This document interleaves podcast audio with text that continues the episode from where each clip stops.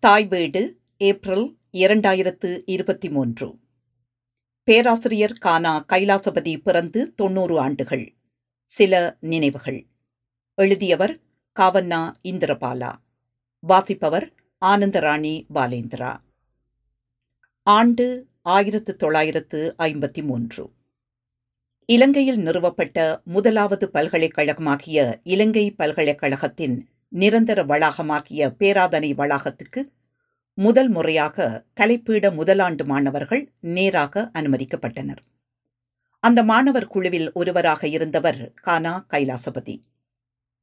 இலங்கை பல்கலைக்கழகம் அக்காலகட்டத்தில் கலைப்பீடத்துக்கு ஒவ்வொரு ஆண்டும் இருநூற்றி ஐம்பதுக்கும் குறைந்த எண்ணிக்கையிலேயே மாணவர்கள் முழுநாட்டு உயர்நிலை பாடசாலைகளிலிருந்து இறுக்கமான ஒரு புதுமுக பரீட்சை மூலம் அனுமதிக்கப்பட்டனர். அவர்கள் எல்லோரும் பேராதனை வளாகத்தின் விடுதிச்சாலைகளிலேதான் கட்டாயமாக தங்க வேண்டியிருந்தது. இவ்விடுதி மண்டபங்கள் இங்கிலாந்தின் ஆக்ஸ்போர்ட் மற்றும் கேம்பிரிட்ஜ் பல்கலைக்கழகங்களை பின்பற்றி அமைக்கப்பட்டிருந்தன. உணவுச்சாலையில் மேசைகளும் வாங்குகளும் மத்தியகால இங்கிலாந்தில் இருந்த தளவாடங்களை ஒத்த வகையில் செய்யப்பட்டிருந்தன.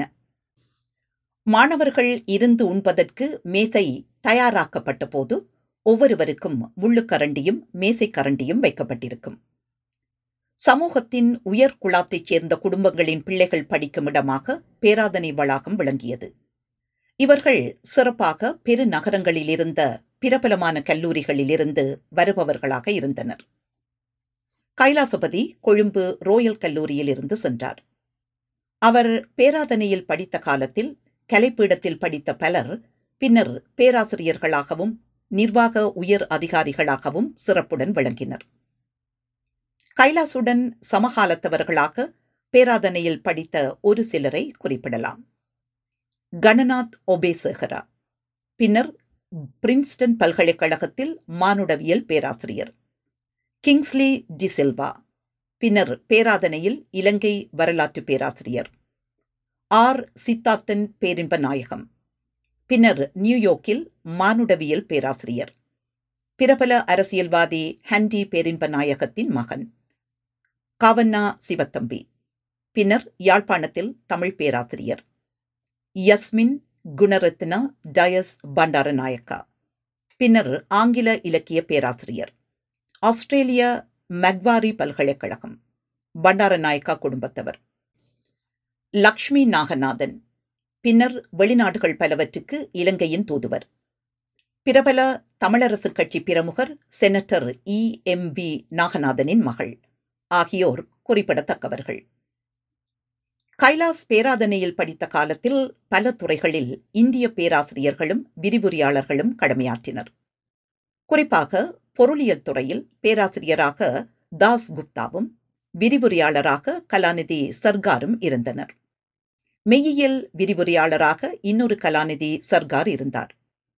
வரலாற்று பேராசிரியராக ஹேம் சந்திரராய் என்பவரும் விரிவுரையாளராக கலாநிதி ஜிங்கா என்பவரும் மேற்கு வங்காளத்தில் இருந்து வந்திருந்தனர்.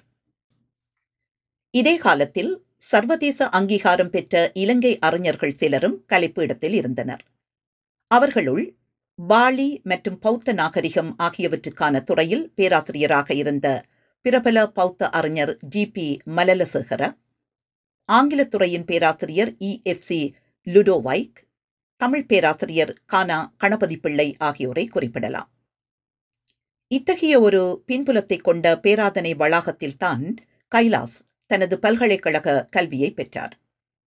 இவர் பிறந்த இடம் இன்றைய மலேசிய தலைநகரான கோலாலம்பூர் ஆகும்.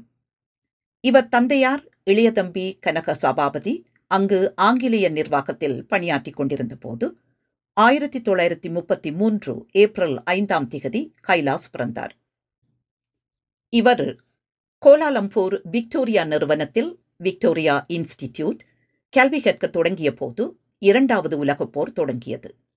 ஆயிரத்தி தொள்ளாயிரத்தி நாற்பத்தி ஐந்தில் போர் முடிவிட்டதும் தாயார் தில்லை நாயகியுடன் கைலாஸ் இலங்கைக்கு சென்று யாழ்ப்பாணம் இந்து கல்லூரியில் தனது கல்வியை தொடர்ந்தார்.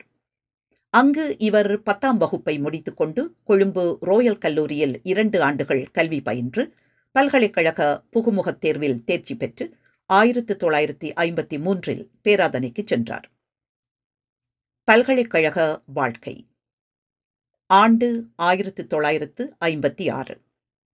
நான் யாழ்ப்பாண கல்லூரியில் இருந்து முதல் ஆண்டு மாணவனாக பேராதனைக்கு சென்றேன். கைலாஸ் அப்பொழுது தமிழை சிறப்பு பாடமாக கற்கும் இறுதியாண்டு மாணவராக இருந்தார். அவருடைய வதிவிடம் இராமநாதன் விடுதிச்சாலை. அப்பொழுது பேராதனையில் இருந்த மிகப்பெரிய விடுதிச்சாலை.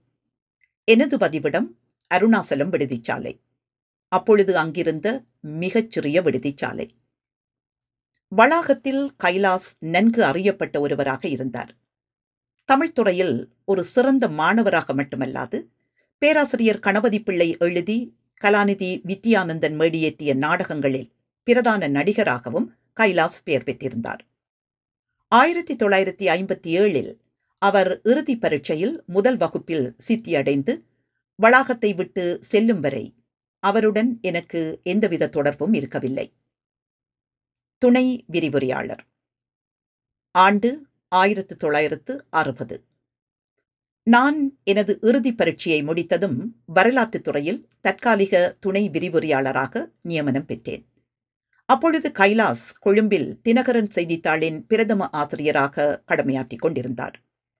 அடுத்த ஆண்டு ஆயிரத்தி தொள்ளாயிரத்தி அறுபத்தி ஒன்றில் கலைப்பீட வெற்றிடங்கள் நிரப்பப்பட்ட போது அவரும் நானும் ஒரே நேரத்தில் நிரந்தர துணை விரிவுரையாளர்களாக நியமனம் பெற்றோம். நான் தொடர்ந்தும் அருணாசலம் விடுதிச்சாலையில் தங்கியிருந்தேன். கைலாஸ் மீண்டும் ராமநாதன் விடுதிச்சாலையிலேயே தங்கியிருந்தார். அதனால் அவரை சந்திக்கும் வாய்ப்புகள் அதிகம் இருக்கவில்லை. ஒரு நாள் இரவு வளாகத்தில் இருந்த ஃபேக்கல்டி கிளப்பில் நான் ஒரு நண்பருடன் டேபிள் டென்னிஸ் விளையாடிக் கொண்டிருந்த போது அங்கிருந்த கைலாஸ் அடுத்ததாக என்னுடன் விளையாட விருப்பம் தெரிவித்தார். நாம் இருவரும் விளையாடும் போது அவருக்கே சிறப்பாக உரிய பாணியில் மெதுவாக என்னை பற்றி அறிவதற்கு கேள்விகளை தொடுத்தார். வரலாற்றில் அவருக்கு இருந்த ஆர்வத்தை எனக்கு உணர முடிந்தது.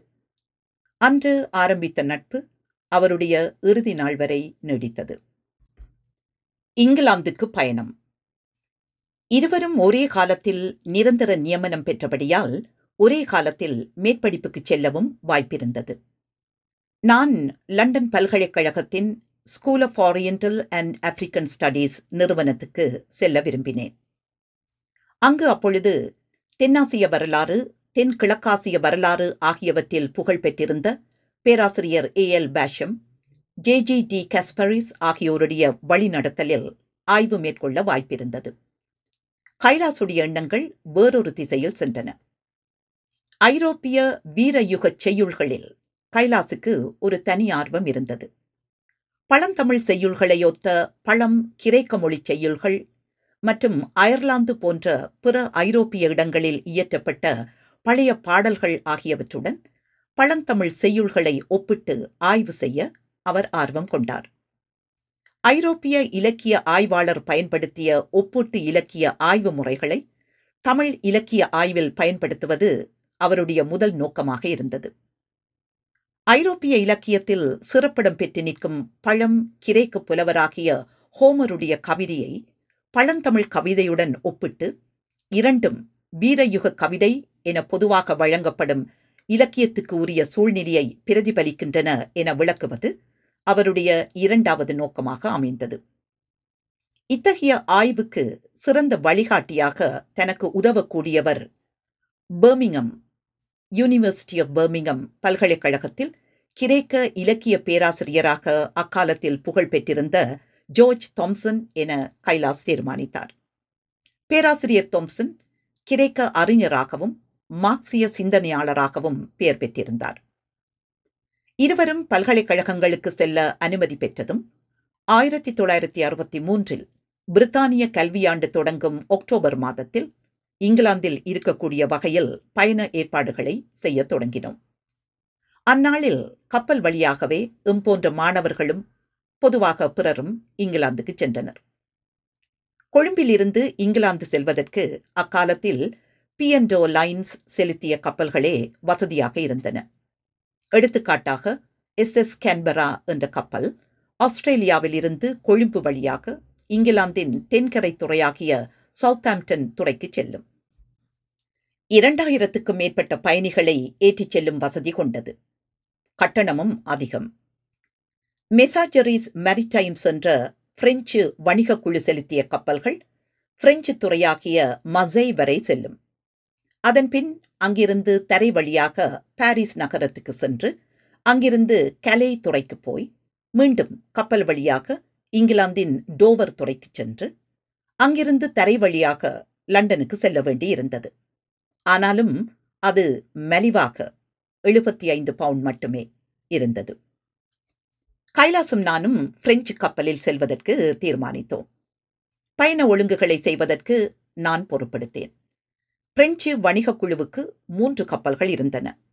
மூன்றுக்கும் கொடுக்கப்பட்ட பெயர்கள் தென்கிழக்காசியாவில் பிரெஞ்சு ஆட்சிக்குட்பட்டிருந்த நாடுகளின் பெயர்கள் S S Kamboj S S Vietnam S S Laos Kamboj என்பது. ஆங்கிலத்தில் கம்போடியா என வழங்கும் பெயர் முற்காலத்தில் கம்போஜா என வழங்கிய சமஸ்கிருத பெயரிலிருந்து வந்தது. ஆண்டு ஆயிரத்தி தொள்ளாயிரத்து அறுபத்தி மூன்று செப்டம்பர் நான்கில் கைலாசும் நானும் எஸ். எஸ். கம்போஜ் கப்பலில் கொழும்பிலிருந்து புறப்பட்டோம். இந்த கப்பல் நடுத்தர வர்க்கத்தைச் சேர்ந்த சிறிய பிரயாண கப்பல். இதன் நீளம் நூற்றி அறுபத்தி ஆறு மீட்டர். முன்னூற்று நாற்பத்தி ஏழு பயணிகள் செல்வதற்கு வசதிகளை கொண்டிருந்தது. நூற்று பதினேழு பேர் முதல் வகுப்பில் நூற்று பத்து பேர் இரண்டாம் வகுப்பில் நூற்றி இருபது பேர் மூன்றாம் வகுப்பில். எல்லாமாக இக்கப்பலில் ஏழு அடுக்குகள் டெக்ஸ் இருந்தன. முதல் வகுப்பு பயணிகளுக்கு ஒரு பிரத்தியக நீச்சல் தடாகமும் இருந்தது. எங்களுடன் வேறும் இரு துணை விரிவுரையாளர்கள் பேராதனையிலிருந்து வந்தனர். எங்களுக்கு மூன்றாம் வகுப்பு தளத்தில் ஓர் அறை கெபின் தரப்பட்டது. மாலை ஐந்து மணியளவில் கொழும்பு துறைமுகத்தை விட்டு எங்கள் கப்பல் புறப்பட்ட போது கொழும்பில் புது பயணிகளாக கப்பல் ஏறிய எங்களுக்கு ஏற்பட்ட உணர்ச்சிகளை வர்ணிப்பது கஷ்டம். பேச்சு மூச்சின்றி நாம் எல்லோரும் கப்பல் தளத்தில் நின்று கொண்டு மெதுவாக எங்கள் நாட்டின் கரை கண்ணுக்கு எட்டாத தூரத்தில் மறைந்து கொண்டு போவதை கவலை தோய்ந்த முகத்துடன் பார்த்தோம். திடீரென நாடே மறைந்துவிட்டது நாலா பக்கமும் கடல் கொந்தளித்துக் கொண்டிருந்தது. மறக்க முடியாத ஓர் அனுபவம். எங்கள் கப்பல் ஜப்பானிய துறையாகிய யொகோஹாமாவில் இருந்து புறப்பட்டு வழியில் மனிலா பிலிப்பீன்ஸ் சைஹோன் இன்றைய ஹோசிமின் நகரம் வியட்நாம் சிங்கப்பூர் ஆகிய இடங்களுக்கு சென்று கொழும்பை வந்தடைந்தது. அந்நாளில் வியட்நாமில் கடும் போர் நடைபெற்றுக் கொண்டிருந்தபடியால் பெருந்தொகையான வியட்நாமிய அகதிகள் பிரான்ஸ் நாட்டுக்கு செல்வதற்காக எங்கள் கப்பலில் இருந்தனர். கப்பல் மெதுவாக தரை தெரியாத தூரத்துக்கு சென்றதும் இனி இதுதான் எங்கள் உலகம் என்பதை ஏற்றுக்கொண்டவர்களாய் மௌனமாக தளத்தில் ஆரவாரத்துடன் நின்ற பயணிகளை பார்த்தோம். பிரெஞ்சு மொழி பேச்சும் பிறமொழி பேச்சும் காதில் விழுந்தன. ஆங்கிலம் பேசுவோர் எவரும் இருந்ததாக தெரியவில்லை. தளத்தில் இருந்த ஒரு வாங்கில் சிறு பிள்ளைகள் சூழ தென்கிழக்காசியர் தோற்றமுடைய ஒருவர் தினகரன் செய்தித்தாளை படித்துக் கொண்டிருந்தார். இந்த விசித்திரமான காட்சி கைலாசுடைய கவனத்தை ஈர்த்தது. மெதுவாகச் சென்று அவர் அருகே உட்கார்ந்து அவருடன் கைலாஸ் தமிழில் உரையாடத் தொடங்கினார். கைலாஸ் அறிந்து கொண்ட செய்தி எங்களுக்கு மகிழ்ச்சியையும் ஆறுதலையும் கொடுத்தது. அந்நியர் நிறைந்த எங்கள் கப்பலில் விரைவாக ஒரு நண்பரை கண்டுகொண்ட மகிழ்ச்சி. பிரெஞ்சு மொழி தெரியாத எங்களுக்கு ஒரு மொழிபெயர்ப்பாளர் கிடைத்த ஆறுதல். இந்த புதிய நண்பர் ஒரு வியட்நாமியர். அவர் தன் குடும்பத்துடன் அகதியாக நாட்டை விட்டு வெளியேறி வந்திருந்தார். ஐந்து சிறு பிள்ளைகள். அடுத்த பிள்ளை எந்த நேரமும் பிறக்கலாம் என்ற அச்சத்தால் மனைவி கப்பல் அறையை விட்டு வெளியே வரவில்லை. இவர் ஒரு வர்த்தகர். தந்தையாருடன் வர்த்தகத்தில் ஈடுபட்ட காலத்தில் இந்தியாவுக்கு சென்று சிறிது காலம் சென்னையில் இருந்தார். அப்பொழுதுதான் தமிழை கற்றிருந்தார். இந்தியாவில் வேறிடங்களுக்கும் வர்த்தக நோக்குடன் போயிருந்தபடியால் சிறிது ஹிந்தி மொழியும் அவருக்கு தெரியும். ஆங்கிலத்தை பேசவும் படிக்கவும் முடியாது. இதனால் சைகோனிலிருந்து புறப்பட்ட பின் உலகில் என்ன நடக்கிறது என்பதை அறிய வியட்நாமிய செய்தித்தாளோ பிரெஞ்சு செய்தித்தாளோ அவருக்கு கிடைக்கவில்லை. ஆகவே கொழும்பில் இறங்கிய போது அவசரமாக தன் கண்ணுக்குப்பட்ட தமிழ் பத்திரிகை ஒன்றை வாங்கி வந்து ஆவலுடன் படித்தார். கடும் போர் நடந்து கொண்டிருந்த ஒரு நாட்டிலிருந்து தப்பியோடி வந்த ஒருவருக்கு அத்தகைய ஆவல் இருந்தது எதிர்பார்க்கத்தக்கதே. எங்கள் பயணம் முடிந்து ஒரு சில வாரங்களில் நவம்பர் மாதத்தில் மக்களால் பெரிதும் வெறுக்கப்பட்டு அமெரிக்க படைகளில் தங்கியிருந்த தென் வியட்நாமிய ஜனாதிபதி டின் டியம் என்பவரும் அவருக்கு பக்கபலமாக உதவிய சகோதரன் நூவும் சுட்டுக் கொல்லப்பட்டனர். கேரள கரையோரம். மாலை பொழுதில் கொழும்பை விட்டு புறப்பட்ட எங்கள் கப்பல் கேரளத்துக்கு அருகே அராபிய கடலை வந்தடைய நல்ல இருள் பரந்திருந்தது. கப்பல் கரையிலிருந்து வெகு தூரம் செல்லாது பம்பாய் இன்றைய மும்பாய் துறைமுகத்தை நோக்கி ஓடியதால் கேரள கரையோரத்து துறைகள் சிறியனவும் பெரியனவும் கண்கொள்ளா காட்சியை கொடுத்தன. கைலாசன் நானும் நெடுநேரம் கப்பல் தளத்தில் நின்று இக்காட்சியை ரசித்தோம். பெரிய துறைகளில் நிறுவப்பட்டிருந்த வெளிச்ச வீடுகள் ஒவ்வொன்றும் அதற்கே உரிய தனித்துவமான முறையில் வெளிச்சத்தை வீசிக்கொண்டிருந்தது. எந்த வெளிச்ச வீடு எந்த துறையைச் சேர்ந்ததென்பது எங்களுக்கோ தெரியாது. கேரளக்கரையின் தெற்கில் விழிஞத்துறையில் இருந்து கொல்லம் கொச்சி கோழிக்கோடு ஆகிய துறைகளைத் தாண்டி வடக்கே சஞ்சலமின்றியோடி மறுநாள் காலை எங்கள் கப்பல் பம்பாயை அடைந்தது. பம்பாயில் ஒரு முழு நாள் எங்கள் கப்பல் தங்கி நின்றதால் கைலாசும் நானும் மற்ற நண்பர்களும் வியட்நாமிய நண்பருடைய வழிகாட்டலுடன் நகரத்தை சுற்றி பார்த்தோம். அத்துடன் கப்பல் அதிகாரிகள் ஒழுங்கு செய்த சுற்றுலா மூலம் நகரத்தின் முக்கிய பாகங்களையும் வெளியே ஒரு தொல்லியல் தலத்தையும் பார்க்க வாய்ப்பு கிட்டியது. இந்திய வரலாற்றை பல ஆண்டுகளாக கற்ற எனக்கு முதல் முறையாக இந்திய மண்ணில் கால் வைத்தமை பல வகைப்பட்ட உணர்ச்சிகளை கொடுத்தது. அராபிய கடலை கடத்தல். பம்பாயிலிருந்து புறப்பட்ட பின் எங்கள் கப்பல் முதல் முறையாக ஆழ்கடலுக்கு சென்றது. பேரலைகள் மோத கப்பல் பலமாக ஆடத் தொடங்கியது. அதுவரை ஆரவாரத்துடன் கப்பல் தளத்தில் நின்று உரையாடிக் கொண்டு இயற்கை காட்சியை ரசித்த பலர் தங்கள் அறைகளுக்கு ஓடி மறைந்தனர். கடல் நோய் சீ சிக்னஸ் என்ற குழம்பிய நிலை அவர்களை பீடித்தது. இதனால் பலருக்கு வாந்தி வரும். கைலாஸ் இதனால் பெரிதும் பாதிக்கப்பட்டார். பிற இலங்கை நண்பர்களும் ஓரளவு பாதிக்கப்பட்டிருந்தனர். உணவுச்சாலைக்கே வராது படுக்கையிலேயே நேரத்தை போக்கினர். நான் மட்டும் தப்பிவிட்டேன். அராபிய கடலை கடந்த பின் ஆபிரிக்காவின் வடகிழக்கில் உள்ள ஜிபூத்தி என்ற துறையை அடைந்தோம். அது அந்நாளில் பிரெஞ்சு சோமாலிலாந்து என்ற பெயரால் வழங்கிய பிரெஞ்சு ஆட்சிக்குட்பட்ட நிலப்பகுதியின் தலைநகரமாக விளங்கியது. அங்கு முதல் முறையாக கைலாசும் நானும் ஆபிரிக்க மண்ணில் கால் வைத்தோம். பிரெஞ்சு மொழி பேசப்பட்ட அவ்விடத்தில் எங்கள் வியட்நாமிய நண்பருடன் ஒரு சந்தைக்கு சென்று ஆபிரிக்க சூழலை ஆர்வத்துடன் அனுபவிக்க முடிந்தது. பிரமிடுகளை பார்க்கும் வாய்ப்பு. அடுத்ததாக எங்கள் கப்பல் எகிப்திய துறையாகிய சுவெஸ் போர்ட் சுவெஸ் துறையை அடைந்தது. சுவெஸ் கால்வாயின் தென் எல்லையில் இருந்த இத்துறையிலிருந்து கால்வாயின் வட எல்லையில் இருக்கும் சைத் போர்ட் சைத் துறைக்கு செல்ல வேண்டும்.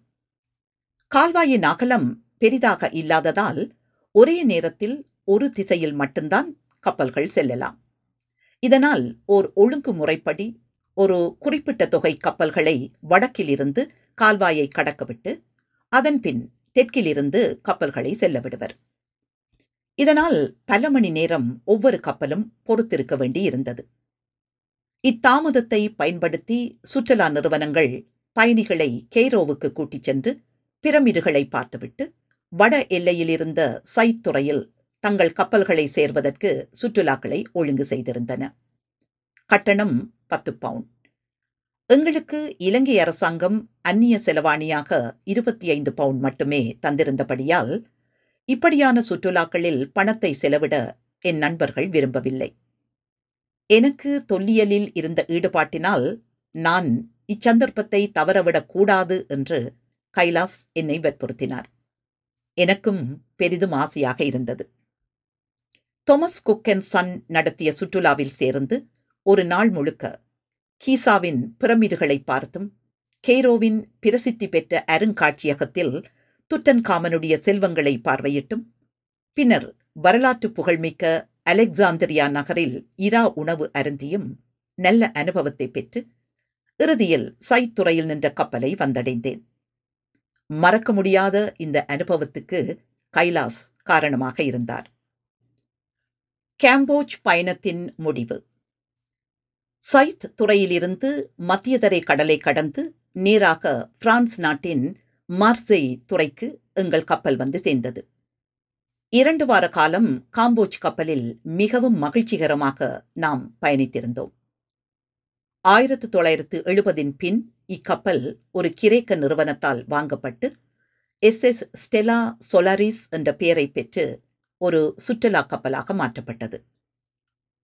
மர்சையில் இருந்து ரயில் வண்டியில் நாம் பாரிஸ் நகருக்கு சென்று அங்கிருந்து கலே என்ற துறைக்கு சென்று சிறு கப்பலில் இங்கிலாந்தின் கரையிலுள்ள டோவர் துறைக்கு போய் அங்கிருந்து ரயில் வண்டியில் லண்டன் விக்டோரியா நிலையத்தை வந்தடைந்தோம். கொழும்பில் இருந்து லண்டன் வரை எங்கள் பயணம் பதினெட்டு நாட்கள் எடுத்தது. இங்கிலாந்து வாழ்க்கை. லண்டனில் இருந்து கைலாஸ் பேர்மிங்ஹம் பல்கலைக்கழகத்துக்கு சென்று பேராசிரியர் தோம்சனின் வழிநடத்தலில் தனது ஆய்வுகளை தொடங்கினார். நான் லண்டனில் படித்தபடியால் அவரை சந்திக்க வாய்ப்பும் இருக்கவில்லை. ஆனால் ஒரு விஷயம் சம்பந்தமாக இருவருக்கும் இடையில் தொடர்பு இருந்தது. நாம் இங்கிலாந்துக்கு சென்றபோது வியட்நாமில் அமெரிக்கா நடத்திய போருக்கு எதிராக அமெரிக்க பல்கலைக்கழகங்களில் மட்டுமல்லாது பிரித்தானிய பல்கலைக்கழகங்களிலும் கடுமையான எதிர்ப்பு ஆர்ப்பாட்டங்களும் அமர்வுகளும் சிட்டின்ஸ் நடந்து கொண்டிருந்தன. இவற்றுடன் தொடர்புடைய வகையில் ஊடகங்கள் சிறப்பாக வலதுசாரி ஊடகங்கள் சீனாவுக்கு எதிரான பரப்புரைகளை வெளியிட்டன. சீனா பற்றி பொதுமக்களிடையே பெறவும் தவறான கருத்துக்களை பல்கலைக்கழக அறிஞர் சிலர் மாற்றுவதற்கு முயற்சி எடுத்தனர். அவர்களுள் கைலாசுடைய பேராசிரியராகிய தோம்சனும் ஒருவர். அவரும் அக்காலத்தில் பிரபலம் பெற்றிருந்த பேராசிரியர்களாகிய ஜோன் ராபின்சன் பொருளியல் பேராசிரியர் Cambridge Joseph Needham Cambridge Hugh Trevor Roper வரலாற்று பேராசிரியர் ஆக்ஸ்ஃபர்ட் போன்றோரும் இணைந்து Society for Anglo Chinese Understanding SACU என்ற கழகத்தை அமைத்தனர். அதில் கைலாசும் நானும் சேர்ந்திருந்தோம். லண்டனில் எஸ்ஏசியு நடத்திய கூட்டங்களை ஒழுங்கு பண்ணுவதில் நானும் பங்கேற்று பிரபல பேராசிரியர்களை சந்தித்தேன். இந்த வாய்ப்பு எனக்கு கிட்டுவதற்கு கைலாஸ் காரணமாக இருந்தார் என்பதை என்னால் மறக்க முடியாது. இலங்கைக்கு திரும்பி வருதல். ஆண்டு ஆயிரத்தி தொள்ளாயிரத்து அறுபத்தி ஆறு. எனது ஆய்வுரையை ஆயிரத்தி தொள்ளாயிரத்தி அறுபத்தி ஐந்து ஒக்டோபரில் முடித்து நேர்காணல் பரீட்சையை டிசம்பரில் முற்றுவித்து ஆயிரத்தி தொள்ளாயிரத்தி அறுபத்தி ஆறு ஜனவரி ஏழில் பிஎச்டி பட்டத்தை பெற்று எஸ் எஸ் வியட்நாம் கப்பலில் நாடு திரும்பினேன். சில மாதங்களின் பின் கைலாசும் தன் பிஹெச்டியை பெற்றுக்கொண்டு பேராதனைக்கு திரும்பி வந்தார். மீண்டும் கைலாசுடன் சேர்ந்து பல முயற்சிகளில் ஈடுபட எனக்கு வாய்ப்பு கிட்டியது. அவற்றையெல்லாம் இக்கட்டுரையில் கூறுவதற்கு இடமில்லை. ஒரு சிலவற்றை மட்டும் இங்கு குறிப்பிடலாம். கலைப்பு இடத்தில் தமிழ் மொழி மூலம் விரிவுரையாற்றும் பணி தொடங்கி ஐந்து ஆண்டுகளுக்கு மேலாகியும் தமிழில் தரமான ஒரு சமூகவியல் சஞ்சிகை இல்லாத குறையை நாம் உணர்ந்தோம். அப்படி ஒரு சஞ்சிகையை தொடங்குமாறு கைலாஸ் என்னை வற்புறுத்தினார். இறுதியில் நான் சம்மதித்த போது சஞ்சிகைக்கு சிந்தனை என்ற பெயரையும் கொடுத்தார். சிந்தனை என்ற சஞ்சிகையை பல ஆண்டுகள் பேராதனையிலிருந்து வெளியிட்டேன். ஆயிரத்தி தொள்ளாயிரத்தி எழுபத்தி நான்கின் பின் அதன் வெளியீட்டு பொறுப்பை யாழ்ப்பாண வளாகத்தின் கலைப்பிடம் ஏற்றுக்கொண்டது. பேராதனை வளாகத்துக்குள் ஒதுங்கியிருக்கும் போக்கினை பெற்றிருந்த என்னை கொழும்புக்கு அழைத்து ஒலிபரப்பு கூட்டுத்தாபனத்தில் நிகழ்ச்சிகளை நடத்தவும் எஸ். கணேசலிங்கன் அவர்களை எனக்கு அறிமுகப்படுத்தி என் நூல் ஒன்றை வெளியிட உதவியும் கைலாஸ் என்னை பேராதனைக்கு வெளியே கொண்டு வந்தார். அக்காலத்தில் பிரபலம் பெற்றிருந்த ஊடகவியலாளர் பலரை V. Sundaralingam C. V. Rajasundaram Sillaiyur Selvarasan போன்றோரை எனக்கு அறிமுகப்படுத்தியவரும் அவரே. யாழ்ப்பாண வளாகம் ஆண்டு ஆயிரத்து தொள்ளாயிரத்து எழுபத்தி நான்கு. கைலாஸ் இலங்கை பல்கலைக்கழகத்தின் களனி வளாகத்தில் தமிழ் மற்றும் இந்து நாகரிகத்துக்கான துறைக்கு தலைவராக கடமையாற்றிக் கொண்டிருந்தார். நாட்டில் பல்கலைக்கழக கல்வி தொடர்பாக பல பிரச்சனைகள் எழுந்திருந்தன. இப்பின்புலத்தில் அரசாங்கம் யாழ்ப்பாணத்தில் ஒரு புதிய வளாகத்தை திறப்பதற்கு தீர்மானித்தது. புதிய வளாகத்தின் தலைவராக கைலாஸ் நியமனம் பெற்றார்.